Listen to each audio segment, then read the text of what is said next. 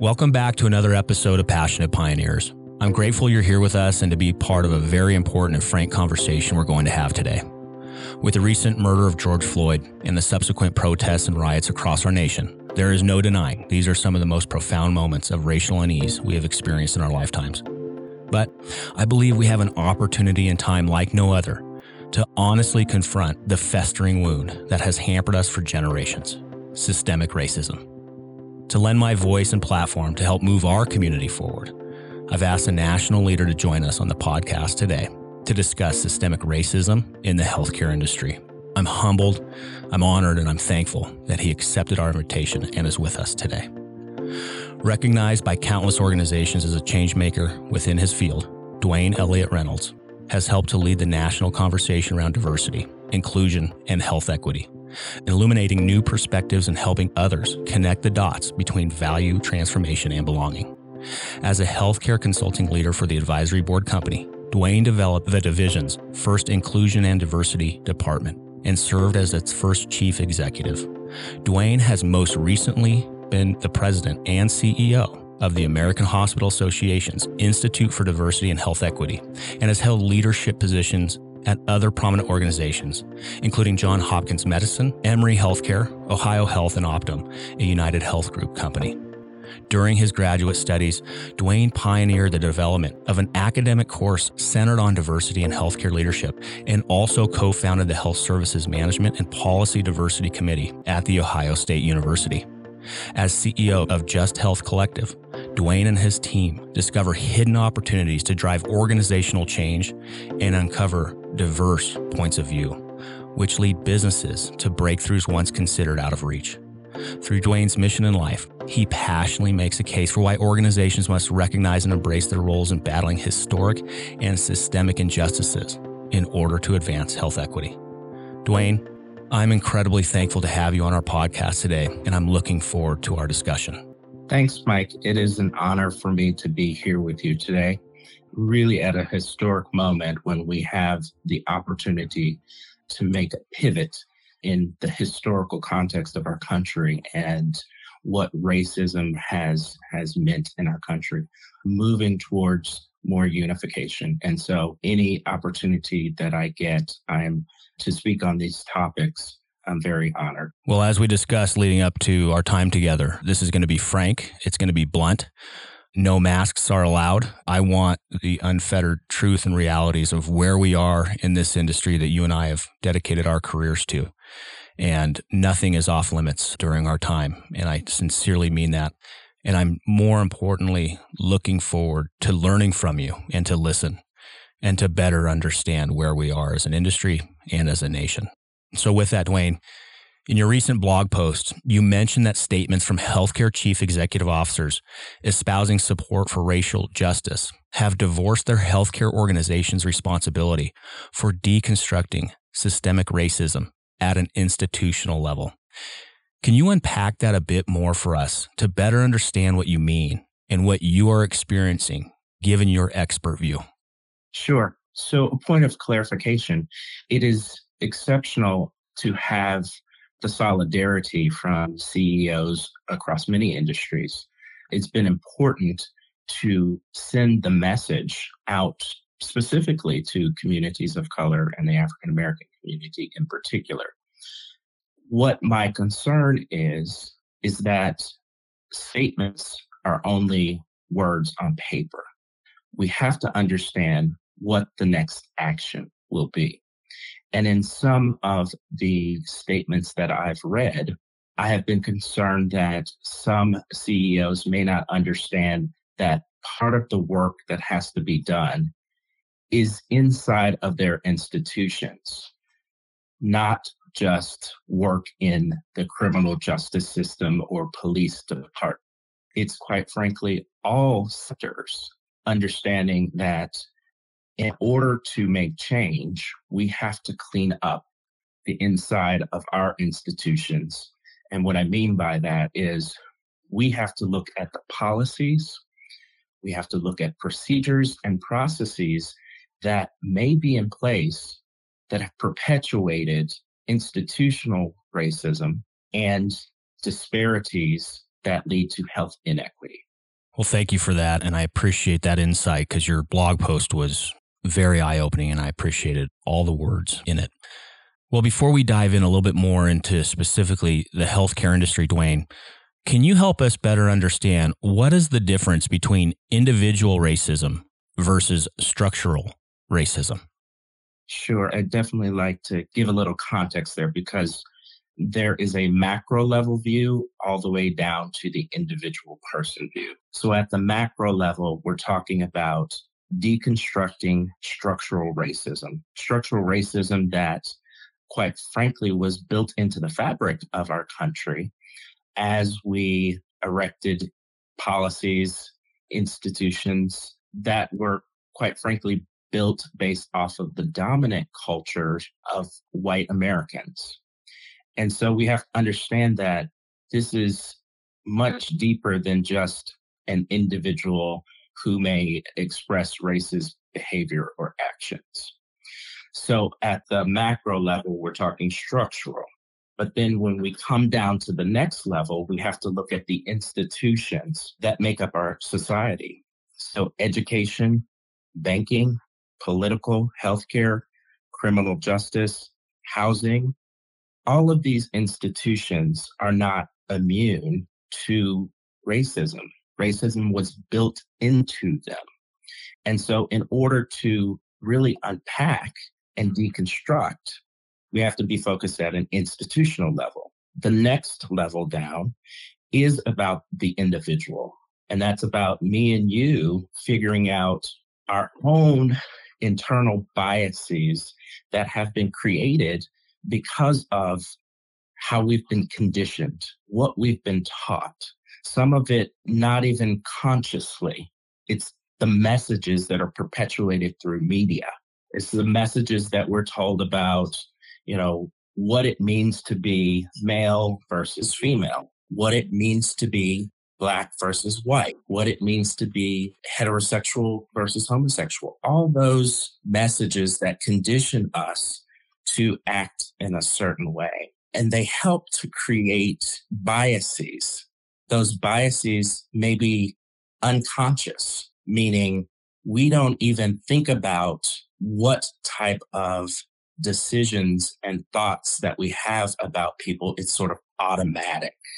So this is, you know, thinking about, you know, as a white woman, perhaps walking down the street and you see an African-American male coming your direction and you may cross the street because you have a fear response and you may not even understand why, but you do. So at the individual level, we have to unpack our own issues. And this is very reflective, very introspective work that we have to do to really unpack our own biases and our own issues with race and other categories of potential discrimination and bias is really what we've got to be looking at: structure, institution, and individual. And I know this is a very big question, but I got to ask it. How do we start? Where do we start? With whom? What institutions? Is it education? Is it in the family home? Is it our religious institutions? How do we start that process, Duane? Yeah, it's a very good question. And a lot of people tend to get overwhelmed when thinking about all of the work that has to be done, when learning about all of the levers that have to be pulled. This work has to be done concurrently, but I really think it starts at an individual level, educating yourself, listening to the lived experiences of diverse individuals. And when I say diverse individuals, I'm not just talking about race. I also consider, and most people in, you know, the diversity and inclusion space will tell you, white folks are a part of diversity. You have characteristics that are intrinsic to who you are that make you unique. So we have to listen to the experiences of everyone. But right now, our focus has to be on listening to the experiences of African Americans because we are perhaps one of the most marginalized groups in this country because of our storied history. After you've worked at the individual level, it really gives you an ability to become more aware of all of the other things that are happening. And so in healthcare organizations, we'll just stick with our industry, it's beginning to look at what does our operation, the core business, how does it serve communities? How are we actively or inactively causing disparities by virtue of the system that we have set up, not serving those most in need? And for many years, as you know, we've been in a financial realm with healthcare where we're paid based off of the volume that comes in the door, the fee-for-service model. But in reality, that doesn't always lead to the best outcomes, the best experience, and it certainly produces more cost, which most of your listeners are fully aware of.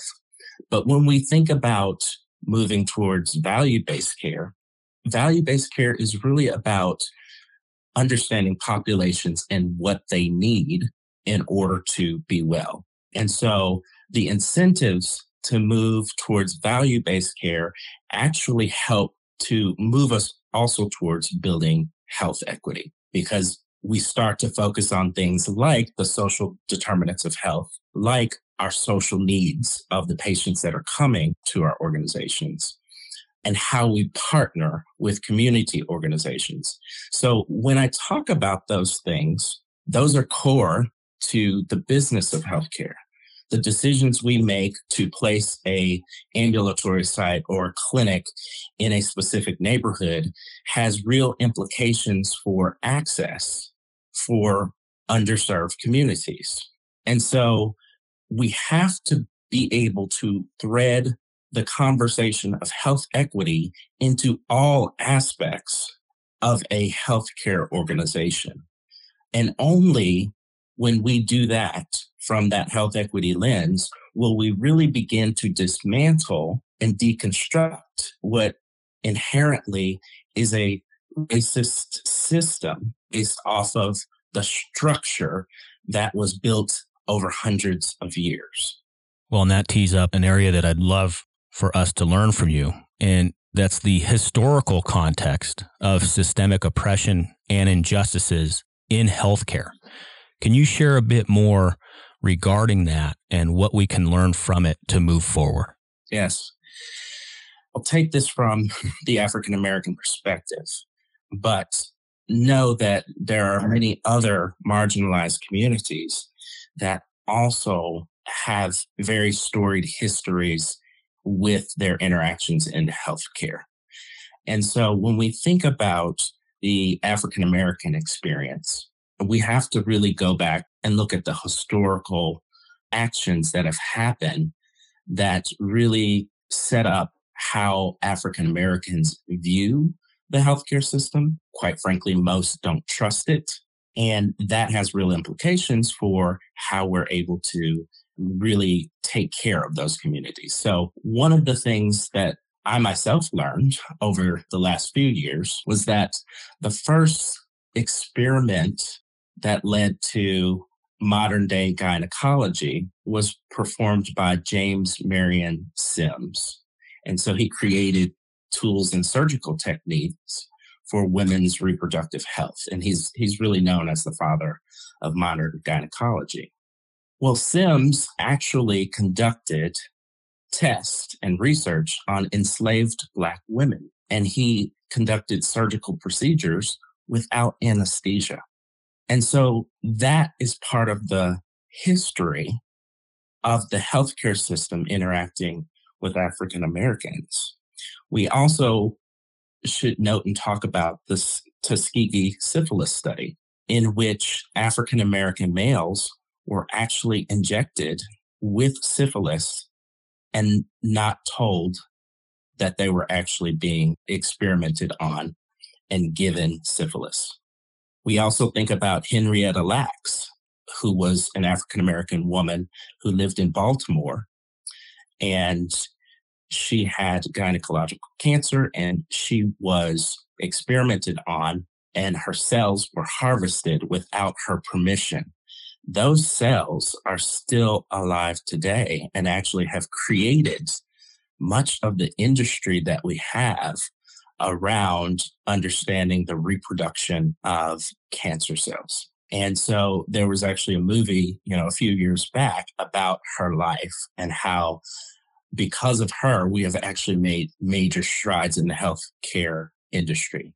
Yet she was not recognized only until recently for that experience, and her family has had a very difficult time thinking about how their mother was abused within the system.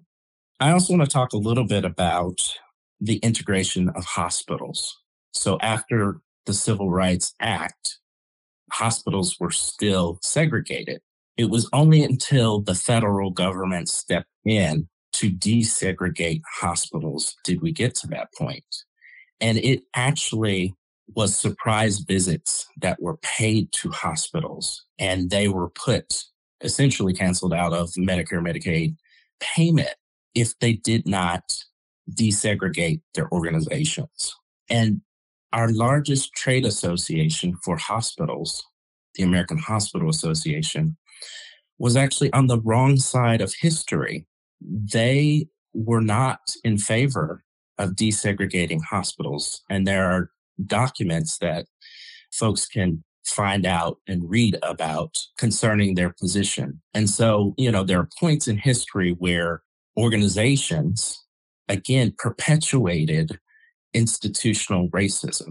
And so when I say we have to deconstruct, that means we need organizations now to look at the impact that they have and the ability to actually take very strong stances against racism and how it perpetuates, but not just in word, not just on a document, but actually advocating for policy change, actually moving towards making sure that diverse individuals are represented in leadership. We still have a very large problem as it relates to diversity of healthcare leaders and their representation. We've got to move beyond that. Now is the time to actually take a hard stance and say, we have to have diverse representation that understands the lived experiences of our communities in order to really make change. So that's a little bit about the history of hospitals and healthcare organizations. And that matters. It matters because it helps us understand our current day reality. And it helps us understand the mistakes that were made and how we can hopefully prevent those same mistakes from being perpetuated again. Well, thank you for that historical context, Duane. And you're right, it does help give context to where we are in current day in this industry. And during this recording, we are still in the heat and in the crucible of COVID-19 and this pandemic. Can you share a bit how the pandemic has exposed these injustices, these inequities across our country for our Black and Brown community members in our nation? Absolutely. I remember, amid the pandemic, I actually wrote a blog post about the fact that health disparities were going to be exposed during this pandemic. And this was before a lot of the statistics started to roll in. And the reason I knew that is because we've always had underlying health disparities. We've always had social determinants of health, which contribute to the overall health and well-being of communities. And so those of us who work in this particular field knew what was coming. And so it's now been exposed at a national level, more so than I think it has ever come to the forefront. It's just unfortunate that we have to lose lives in order to really begin to understand these systemic issues. I mean, we look at cities like Chicago, where the death rate among African Americans was 72% based off of the COVID cases that were happening. But African Americans are only 30% of the population in Chicago. And the story repeats itself. In Louisiana, 70% death rate among African Americans who suffered from COVID, but yet they're only 32% of the population. It's disproportionate impact because of social determinants that have led to these disparities and because of racism that happens inside of our organizations. It is a root cause of why we have these very disparate impacts with COVID. Not to mention the fact that the folks who were deemed essential employees were predominantly people of color, grocery store workers, frontline healthcare workers, housekeeping. All these individuals had to continue to go out into the world to keep our economy moving, to keep our essential services, to keep those essential services happening for the rest of us, which meant they had higher exposure. And so you couple that with already existing social determinants of health, it's the perfect storm. The perfect storm happened. And we can't unsee that. We shouldn't unsee it. And it means that we have to really take a hard look at what we have done over time and what we owe these communities in order to reverse, quite frankly, what structural racism has done to these communities. Well, thank you for sharing that as well, Duane, because as I mentioned earlier, we're right in the heart of it, and it's going to be with us for quite some time. COVID-19 has been just absolutely brutal for the communities that you just discussed. And so with that, Duane, I also want to turn a bit and share some positive news that you are working on right now with Just Health Collective, your organization. And I love your vision, and let me tee it up. Your vision is to create a liberated healthcare system free of bias, discrimination, and disparities, resulting in equitable health for all. Duane, can you share with our audience the work that you and your team are doing at Just Health Collective? And then maybe we can even discuss how we can all get involved as well. But we'd love to hear a little bit of that elevator pitch and all the wonderful work happening in your camp. Sure. Just Health Collective is really my passion and purpose coming to fruition. It gives me the opportunity to carry out the work that is so necessary, as we now see, is so necessary for improving our healthcare system all the way around.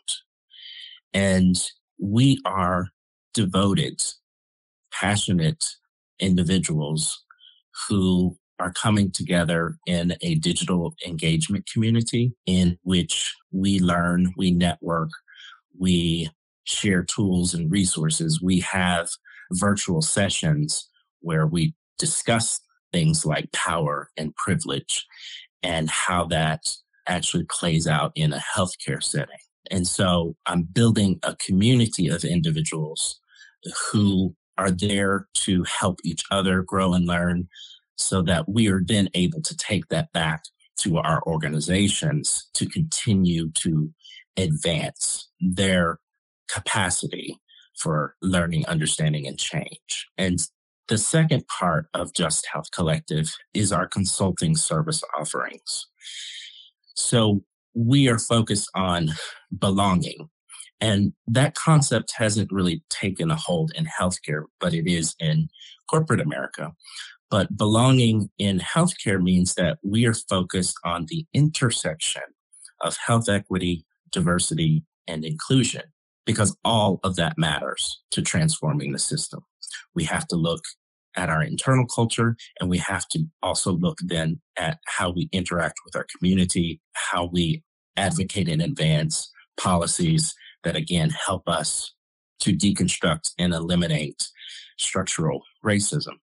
And so the consulting services that we offer are really focused on coming in and doing strategic assessments to help the organization understand a lot of the things we've talked about today, how many pieces of the organization are required to come to the table to create a vision for what health equity looks like in their environment. And then we help them create structure, we help them create tactical actions, and we help them create accountability. And all that taken together, we produce a roadmap that says, you know, over the next 1 to 3 years, here are the things that you need to do. And we prioritize those actions, and we can support them in implementation as well. One of the consulting offerings that I'm most excited about is disparities, mitigation, and ROI analysis. So we would go into an organization and make sure that they're collecting the right type of data, meaning race, ethnicity, and language data, sexual orientation, gender identity data, that they're collecting it systematically, that the data is clean, and that they're starting to do performance improvement. I have a strategic partner called Encore Health, who then helps us analyze if we were to go in and look at, say, diabetes, and we understand that there's disparities between the African-American community and the white community. If we close the gap in those disparities, there's a financial ROI that can be recouped because we're helping to eliminate excessive ED visits, to eliminate inpatient stays that may occur as a result of diabetes exacerbations. We're really wanting to show that this isn't just about the moral case. We all know that there's a moral responsibility, but there is actually a business case to be made that if we paid attention to, we really could recoup billions of dollars. One study by Thomas Lavis and other researchers in 2011 showed that the direct annual cost of health disparities is $230 billion annually. We're not paying attention to this in a systematic way, yet we're talking very much about how we reduce costs and improve efficiency. This is part of how we do that. We have to understand that those disparities come at a cost to our organizations. And once we finally realize that, we then can perform the work necessary to not only recoup the costs, but improve outcomes and experience of our patients and our community. So that is what Just Health Collective is about.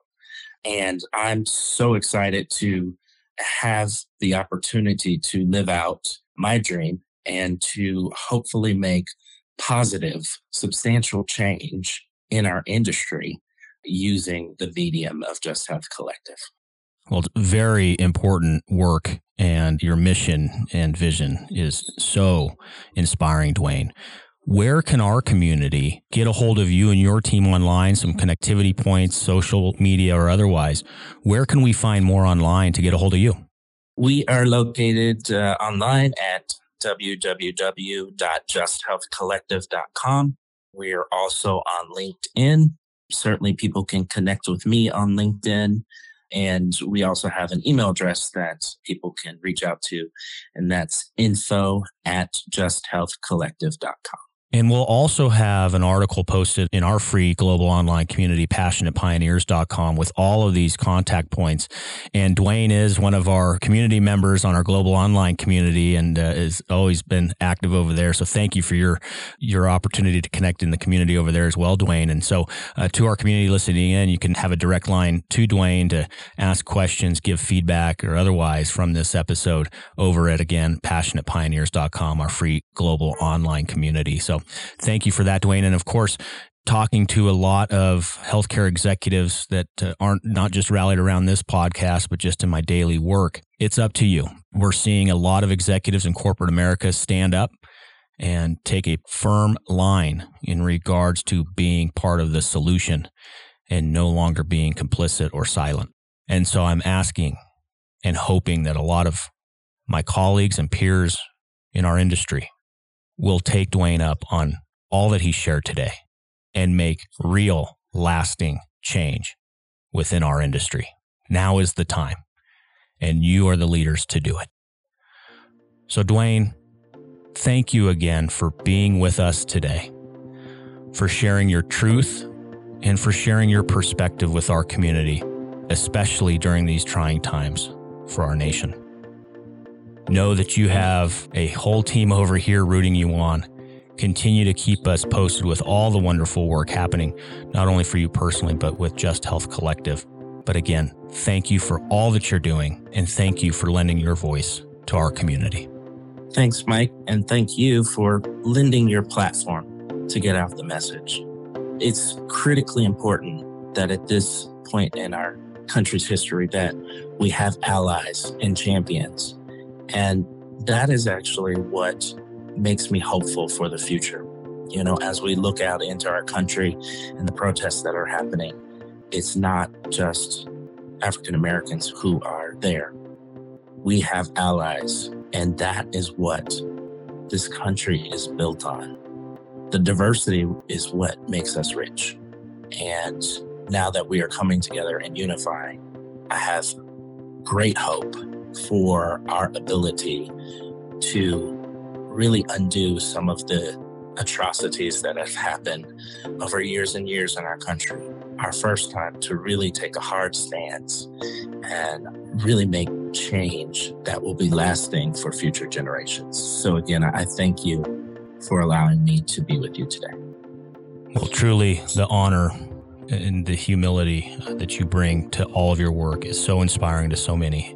I'm just thankful to be able to spend some time alongside you. And I look forward to continuing to use our platform to elevate your incredible work and mission, Duane. Again, thank you for being with us today.